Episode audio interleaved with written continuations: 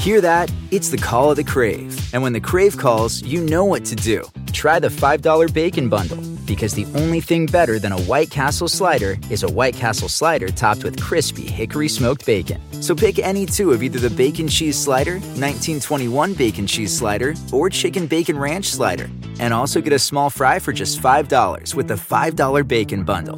White Castle. Follow your crave. Start clean with Clorox because Clorox delivers a powerful clean every time. Because messes happen. Because. Hey, listen. Remember how you told me to toss those takeout containers before we left for vacation? And you were like, I'm serious. If that leaks over the counter, it'll be a slimy abomination by the time I get back. And I was like, yeah, yeah, yeah, of course. Don't worry about it. I won't forget. well. Ooh, yeah, that happens. So start clean with Clorox. Use Clorox products as directed. Rinse after use if in contact with food surface. Ready. Mr. Chief Justice, and may it please the court. May it please the court. Mr. Chief Justice, and may it please the court. The facts of this case are very simple. In 1777, in Philadelphia, This case concerns the federal drug conspiracy statute. This case presents to this court the questions of whether Miranda versus Arizona and Westover versus. Hannah, it's no secret. You know, I'm a little bit obsessed with Supreme Court history. Just a little. Yeah. Yeah, I know. The robes, the oh yay chant, oh yay, oh yay, oh yay. two advocates in a room debating cases with nine justices. It's almost a philosophical exercise. It makes you very emotional. But it's not the entire picture of our judicial system. Now, you've pored over dozens of landmark Supreme Court cases, and don't you dare deny it, you're a big fan of courtroom dramas. Yep. So tell me, what is missing from the hallowed sessions in the highest court of the land that you get in those courtroom dramas? I mean, everything. Everything is missing. Right? It, it's it's the laws that are on trial, not the human beings. Like there's no jury, there's no cross examination, no gavels, which like they could at least throw in some gavels. No one's like shouting, "I object," although apparently that doesn't actually happen very often in court. No surprise witnesses. There's no presentation of evidence. There's no ruling by the judge right then and there. Come to think of it, the people involved in the cases usually aren't even in the courtroom. Every once in a while, like Plessy versus Ferguson, you know, I used to teach U.S. history, so you actually talk about who Homer Plessy was, but you hardly ever talk about the students in Brown versus Board. This is Christine Lamberson. She works at the Federal Judicial Center, which is the research and education agency of the federal courts. And earlier this year, I spoke to her and some folks from the American Bar Association who asked, Hey, why haven't you done any episodes on federal court cases? This is where the action happens. This is where people and the courts meet. And this is Civics 101. I'm Nick Capodice. I'm Hannah McCarthy. And this is the first in a series about historic federal court cases. Today, we're going to talk about the trial of the century. One of the first cases ever related to something very serious Article 3, Section 3 in the Constitution treason. Okay, before we get into treason, uh, why are federal courts the place to examine it? All right, here's Christine again. First of all, the vast majority of cases that go through the federal courts are not going to make it to the Supreme Court.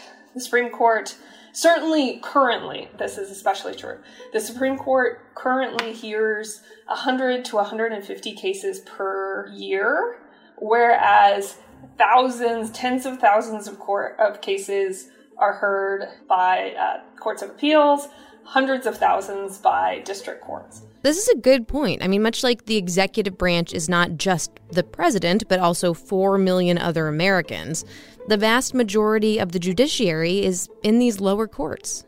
Historically, I think also we can get a sense of how people interacted with the courts. Um, when you're looking at a trial, for example, as opposed to a Supreme Court case, at the trial, you are going to have individual Americans who are not lawyers arguing about the law coming and telling their stories and talking about their experiences and interacting with the federal legal system. So you, if you're looking at a trial, we're going to be able to get a sense of how individual Americans throughout history were interacting with the legal system that we don't tend to get when we look at the Supreme Court level decisions.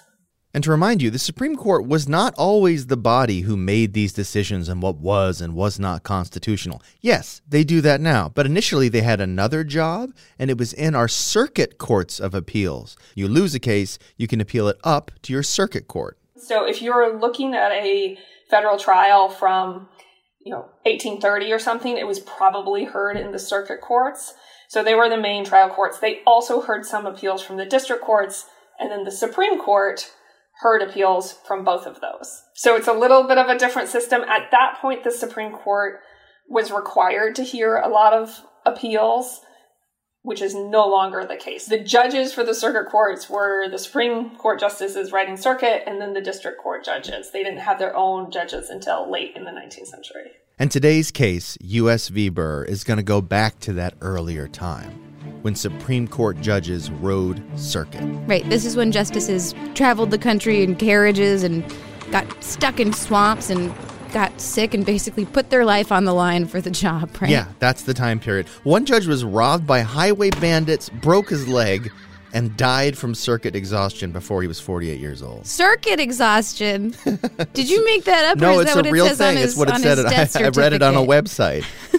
Okay, and you said Burr v. U.S. Are we talking about the Burr? the Burr, indeed. We sure are.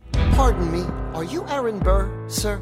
That depends. Who's asking? Oh, well, sure, sir. That is a depiction of Aaron Burr in the wonderful, enormously popular musical Hamilton. Come on the show anytime to set us straight if we mess this up, Mr. Miranda. But this treason trial is not due to the famed duel where he killed Alexander Hamilton. All right, let's do a quick crib notes on Aaron Burr. What did he do, Nick?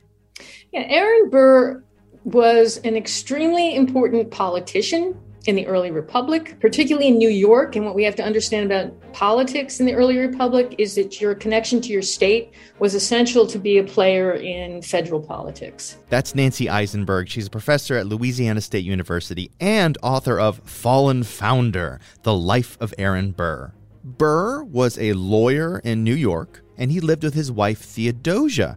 Theodosia dies in 1794 after a long illness, and in 1797, Burr is elected to the U.S. Senate. And as Nancy pointed out, your position as a player in your state was far more important than it is today. Why was your state connection so powerful back then? Well, for one thing, there were fewer states. Burr was one of 32 U.S. senators, not 100. And when it came to the House, New York had 10 seats out of 104 in the House of Representatives. So your state wielded a lot more political power. And Aaron Burr, backed by that power, ran for president in 1800. Oh, that election. That was such a bonkers election. During the election of 1800, as you know, there's a tie. And that means the decision has to be uh, made in the House of Representatives. And there's negotiations. Is this the only tie so far in U.S. history? So far, what happens is written out in the Constitution, Article 2, Section 1, quote, if there be more than one who have such majority and have an equal number of votes, then the House of Representatives shall immediately choose by ballot one of them for president. And that choosing by ballot was contentious. They voted 36 times in the House without picking a winner. And at that moment, people start accusing Burr of trying to steal the election, which he did not do. And all the evidence that exists, one of the, the key players who was a Federalist and, and had thrown their support to Burr, thinking they could work with him better than Jefferson, admits that Burr would never work with them. But what that does is it creates a climate of distrust. And Burr and Jefferson were never really that close. Uh, they res- they respected each other, but uh, Jefferson is really Virginian. You know, he trusts people who are like him, people from Virginia. So what happens is that starts rumors. What kind of rumors are we talking about? Rumors that Burr was trying to steal the presidency from Jefferson. But in the end, Jefferson won, and because Burr did not win, he served as Veep for four years. Burr then ran for governor of New York in April 1804. He lost, and here's where the trouble really starts for him. It came out that his political rival, Alexander Hamilton, apparently said some bad stuff about Burr at a dinner party. What did Hamilton say? According to someone who attended the dinner, Hamilton referred to Burr as a quote, dangerous man. Whoa. And a feud, a feud of letters between Burr and Hamilton escalated to a duel in Weehawken, New Jersey, where Burr fired a bullet that lodged in Hamilton's spine, killing him. Which I first learned about, interestingly, from a Got Milk commercial in the 90s. Mm-hmm. Hello, for $10,000. Who should... Mm-hmm. Excuse me? Mm-hmm. Anyways, But essentially, uh, that led to the duel. And then the duel, what happens is that Hamilton's reputation before the duel had really dropped because of the Reynolds scandal, the adultery scandal. He was no longer influential in the Adams administration. And suddenly, after the duel, he's turned into a martyr. And then New York and New Jersey decide that they're going to try to prosecute Burr for murder for the duel. New Yorkers eventually drop it. New Jersey pushes it. And it's all because it's Hamilton's uh, friends who push for that. So Burr has to lead New York. And this is when he begins to think about the filibuster. The filibuster? Yeah. Aaron Burr is thinking about reading Green Eggs and Ham to block a bill from being passed? Oh, no, no, no. Not that filibuster. Filibuster does not mean uh, an effort to you know, stop the passage of legislation uh, in Congress. This was the older, it comes from the Dutch and the Spanish, and it refers to organizing a private army as a way to uh, essentially trigger some kind of rebellion um, and then have the regular army move in, or as a way to appropriate more land. Okay. So people would raise a private army to incite political turmoil in other countries' lands, take that land, and then sell it to the US government? Yeah. And you may think, well, that's outrageous. But in fact, it wasn't illegal, which tells us something about the, how different the early republic was, and that Americans acquired so much land, trying to provoke conflicts. Uh, this is actually how the Mexican War was started. This is, remember what the uh, Texas independence was not Texas independence. It was a group of Americans who invaded and then created rebellion. Uh, so this unfortunate pattern was quite common. Uh, and Jefferson and Madison were not opposed. Burr starts filibustering out west in 1805. But the trouble for him starts when the district attorney in Kentucky, Hamilton Daveiss, tries to arrest him. So there's another Hamilton in this story. Yeah, there is. Joseph Hamilton Daveiss, who was very upset about the duel with the other Hamilton. So he goes after Burr and tries to prosecute him because he's angry. And, and there, I have this, seen this in his letter. He's angry because Burr killed Hamilton. But Burr is defended by Henry Clay and himself, of course. So he escapes Kentucky. He's also arrested in Mississippi Territory. Uh, the jury also finds him not guilty. But the, the, the real danger that I highlight is that the reason that there was so much of a response to what Burr was doing and people were following his actions, and then it gets exaggerated in the newspapers. Like in Kentucky, they were they began to claim he has an army of 2,000, and it's in the newspapers. Unfortunately, Jefferson believes the newspapers. He believes that public that, that this news of, of an army being led by Burr is real.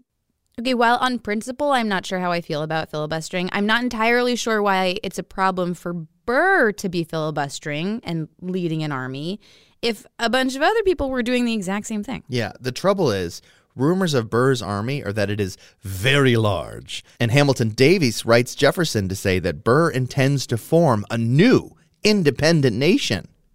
Now, Thomas Jefferson dismisses these accusations at first, but then he gets a letter from a guy who had been working with Burr, General James Wilkinson. General James was he was he was a real wheeler and dealer. He actually sent uh, a messenger to Jefferson with the secret note hidden in his shoe, supposedly giving him, you know, this this very uh, important intelligence. A secret note hidden in a shoe? What is this, Nancy Drew? I mean, talk about spycraft. This is essentially who Wilkinson was, and unfortunately, he ensnared Jefferson. And then Jefferson goes too far. Jefferson issues a proclamation that various and sundry people are, quote, conspiring and confederating. And when Congress pressures him to like be a little more specific who he's talking about, he finally names Aaron Burr as the prime mover of it all. Burr is eventually brought to Virginia under escort, where he is to be put on trial in the Fifth Circuit Court for treason. Why Virginia? Well, the supposed crime of Burr raising an army happened in a place called Blennerhassett Island, which was part of Virginia. Now it's in West Virginia. Blennerhassett. Blennerhassett. I could go on at length here about a speech given at the trial called Who is Blennerhassett? which was recited in public schools for a century later, oddly enough. But I'm going to just skip it all and say that's where the supposed treason took place. All right, real quick, can we define treason? Yes.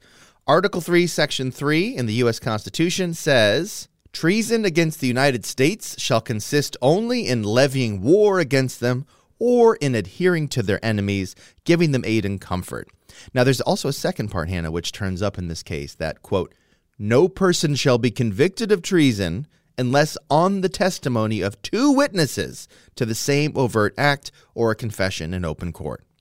So we get to the trial, but first, quick break. And before that break, just a reminder that we make something called Extra Credit. It's a newsletter. It is delivered every other week into your inbox, and it's where we put all of the good stuff that we want to put in the episodes, but our editor makes us cut. You can subscribe at our website, civics101podcast.org. Hey there, everyone. Hey, folks. The whole Civics 101 team is here in DC for a week. That's why you hear cars and stuff whizzing by. Uh, we are in the district to talk to the people that we talk about on a daily basis. And a lot of those people work in the executive branch. That is the largest employer in the world. And a lot of those people work in the civil service, where, after the assassination of James Garfield, it's a long story, they take an exam to make sure that they are the right person for their job. But if you run a business and you're not the federal government, the best way to search for a candidate isn't to search at all, but to match instead with Indeed. 93% of employers agree Indeed delivers the highest quality matches compared to other job sites. 23 hires are made on Indeed every minute, and their matching engine is constantly learning from your preferences, so the more you use it, the better it gets. And listeners of this show will get a $75 sponsored job credit to get your jobs more visibility at Indeed.com slash civics. Just go to Indeed.com slash civics right now to support our show by saying you heard about Indeed on this podcast. Indeed.com slash civics. Terms and conditions apply. You need to hire? You need Indeed. Here you are, BPM's high, sweat dripping, body moving, tongue panting. You're working hard, real hard, and you're thirsty. You need vitamins, nutrients for peak performance and energy. And your plants do too. Aw, I mean, just look at the little guy. Water soluble plant food from Miracle-Gro is full of essential nutrients. Just a little scoop into your watering can, and boom, instant feeding and bigger, more beautiful plants. It's kind of like a sports drink for your plants. You may have to suffer from heat, but your plants do not. Hey everyone, it's Ted from Consumer Cellular, the guy in the orange sweater, and this is your wake up call. If you're paying too much for wireless service, you don't have to keep having that nightmare. Consumer Cellular has the same fast, reliable coverage as the leading carriers for less. And for a limited time, new customers receive their second month free when they sign up and use promo code MONTHFREE by May 31st. So why keep spending more than you have to? Seriously, wake up and call 1 888 freedom or visit consumercellular.com. Taxes, fees, and other third party charges will apply. See website for additional details. Okay, we're back. Nick, let's get to the trial. The trial. United States versus Aaron Burr, 1807. Here we go. The charge one count of treason, one count of high misdemeanor for, quote, unlawfully, falsely, maliciously, and traitorously intending to raise and levy war on the U.S. The prosecution team, which was led by sitting President Thomas Jefferson, included William Wirt and George Hay. I just want to make sure I understand. Jefferson paused his presidential duties to run a trial? Well, he wasn't there exactly, but he directed the moves of the prosecutorial team from the White House. Okay, so that's the prosecution side. Who was on the defense? Here's Nancy Isenberg again. Burr's defense team is what we can call a dream team. First of all, he played a role in his own defense. acting as his own counsel. And Burr was an extremely talented lawyer. Secondly, he had uh, the Virginian Edmund Randolph, who had been Washington's Attorney General and Secretary of State, part of the Randolph dynasty. He, the person who was the, the real brains on the Dream Team was a man by the name of John Wickham, who you've probably never heard of. He was the most important and influential lawyer in Virginia at the time.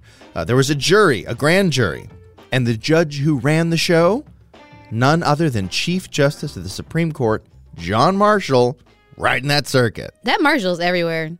And by the way, if anyone wants to know more about Justice John Marshall, listen to our episode on the judicial branch. He was Chief Justice in Marbury v. Madison.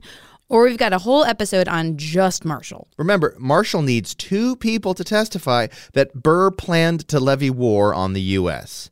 And here is where things start to fall apart for the prosecution.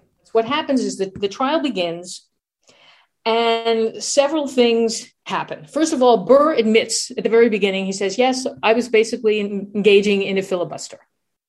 And then what ends up being proven is one of the star witnesses, a guy named William Eaton. Eaton was also engaged in filibustering, and he testified that Burr was going to lead an army to create a new government. But then Burr's defense is like, Hey, Eaton, isn't it true that the federal government gave you $10,000 after your deposition for this case?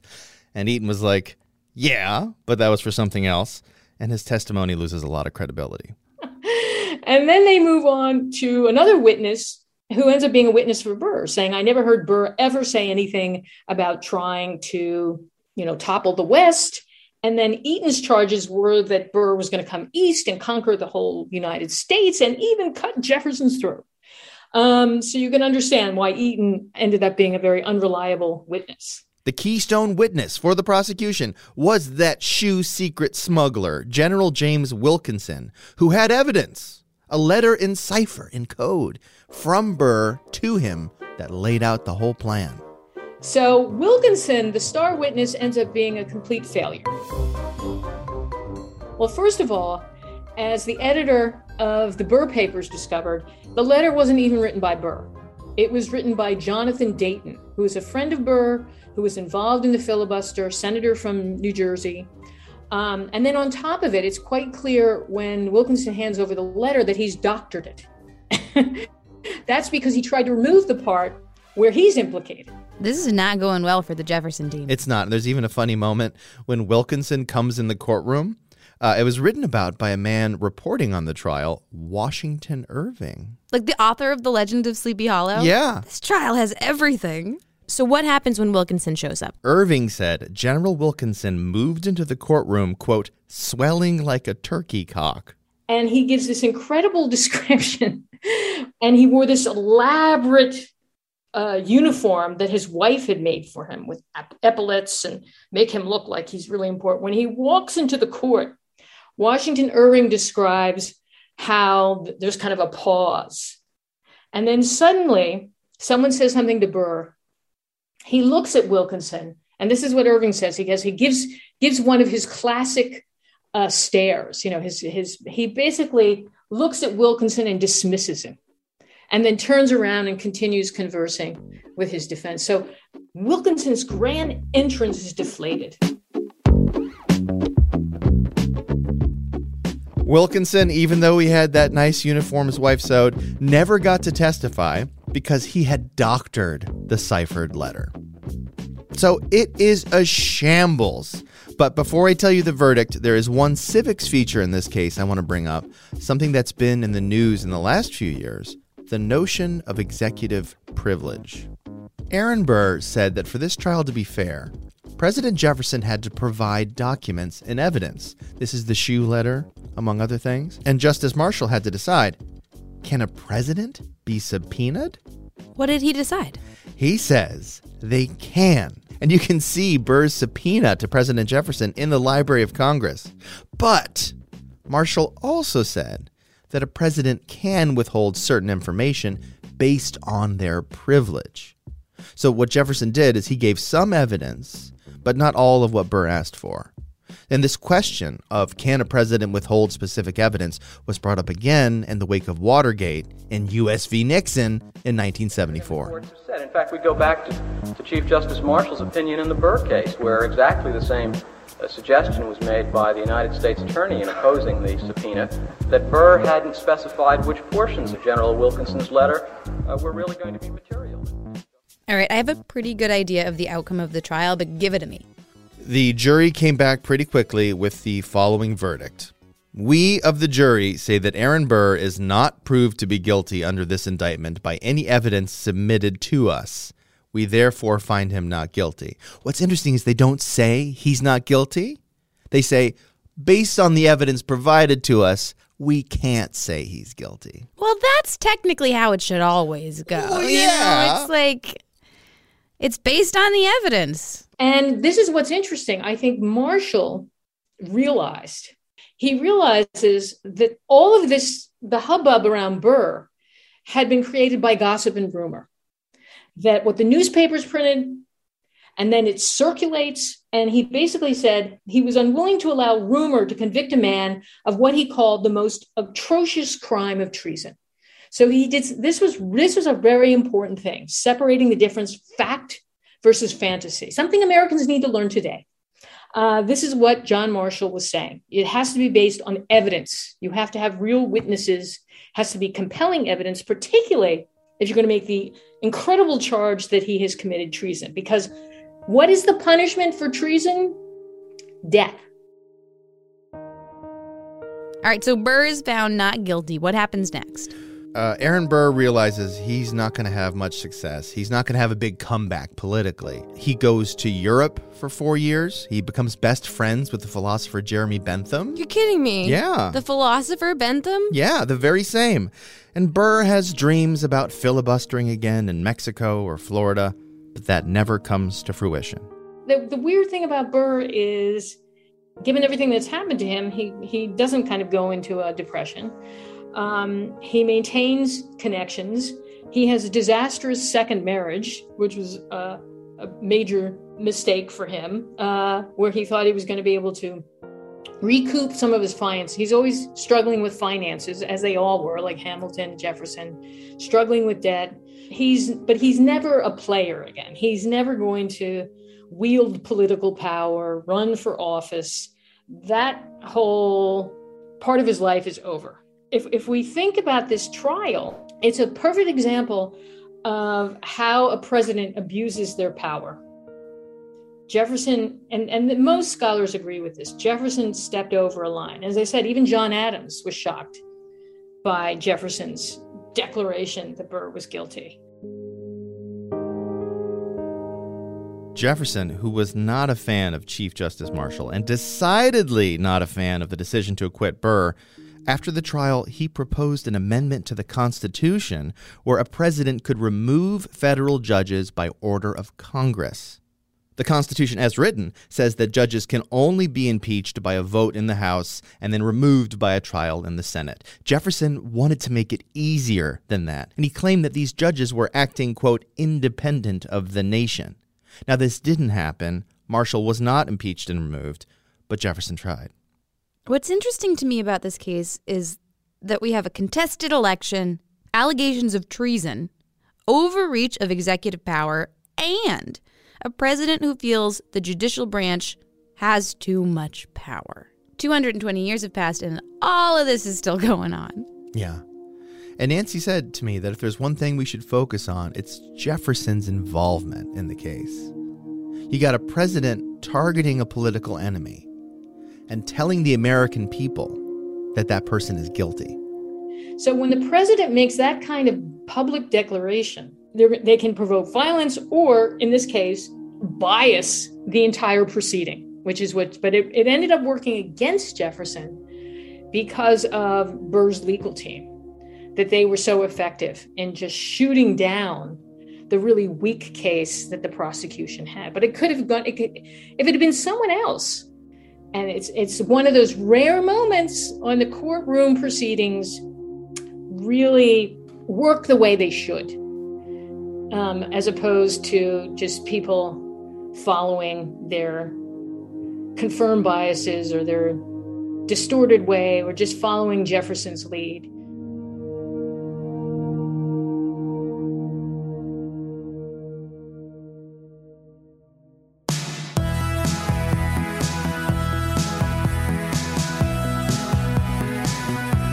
That is it for this episode on our first federal treason trial. Special thanks to the American Bar Association for suggesting this series. Be sure to visit the page for this episode on our website, civics101podcast.org. There's also a link in the show notes uh, where you're going to see some wonderful teaching resources for this trial made by the folks at the Federal Judicial Center. This episode was written and produced by me, Nick Capodice, with Hannah McCarthy.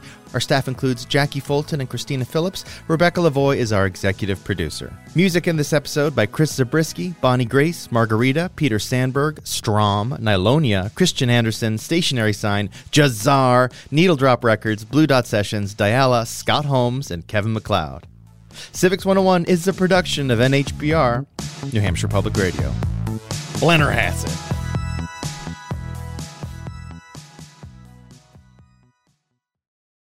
Life is a highway, and on it there will be many chicken sandwiches.